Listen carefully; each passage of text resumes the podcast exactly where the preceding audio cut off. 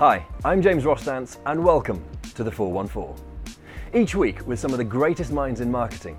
And joining me today is a man with 20 years' experience in digital and publishing, who's made a name for himself in the successful study of audiences, why people do things, and how they behave. He's now one of the UK's foremost experts in AI and machine learning in marketing, and it's my pleasure to introduce Steve Masters. So, Steve, what would be your most concise answer for what AI and machine learning is, along with its potential for marketers? It's a replication of or, or, an alternative to what we consider to be intelligence. So it's artificial, which could be robots replacing us, but it's not um, it's not true intelligence because it's not thinking for itself. Machine learning is about applying a learning structure to that. So you would teach a machine to do something and then you will allow it to learn from what it's doing so it can adapt its behavior. There's also deep learning, which is even deeper than that, where instead of telling it what to learn and what to do, you're allowing it to make its own decisions and find out its own information and probably adapt its own behavior in ways that even we haven't planned for.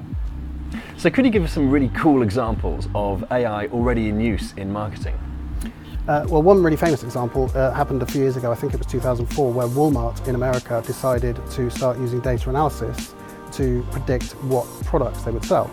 So before a hurricane, they analysed the behaviour of what happened in a previous hurricane to see what people most wanted to buy, and they discovered that strawberry Pop Tarts increased by seven times normal uh, sales volume before a hurricane for some reason, um, and after as well.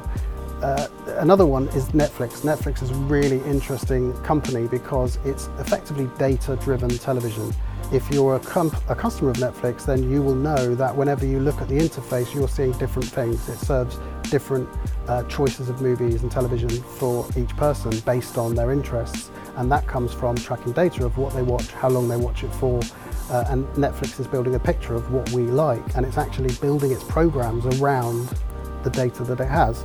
Let's take a, a, classic example of a client of ours, which is a gardening company. Seasonality is important for any business, but especially for gardening, where people buy certain products at different times of the year.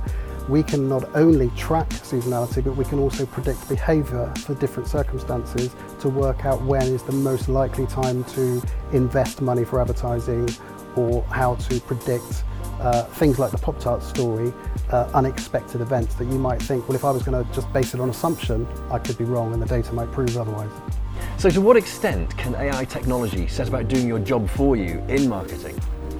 Uh, well, two particular things that spring to mind. First is um, the ability to audit a website. There are thousands of data points that can affect a website's ability to perform, either in search or with the user. Um, it would take an age to analyze all those data points manually. The other area is that when you have information about the relationship between pages, words, content, and users, you then have to ask a million questions about what permutations are going to make a difference. You can apply robotic technology, software, algorithms to do that analysis for you in a multitude of ways simultaneously at the same time, um, whereas a human can only do things in a linear fashion. So, what would you advise for marketers who want to make a start with machine learning and AI? Quite simply, uh, to make sense of it, I would say think about all the things you do repetitively that are manual that could be uh, uh, replicated by a robot. So, if you, for example, use spreadsheets all the time to do ana- analysis of data, um, and you're doing the same thing every week or every month and sharing data with your bosses, why can't that be done automatically? You can think of all the things that are repetitive tasks that follow the same process every time and think about ways to automate those processes using tools that may be available or even services that might be available in the cloud and you can start using AI technology that, that is already out in the marketplace. Steve, thank you very much. Thank you.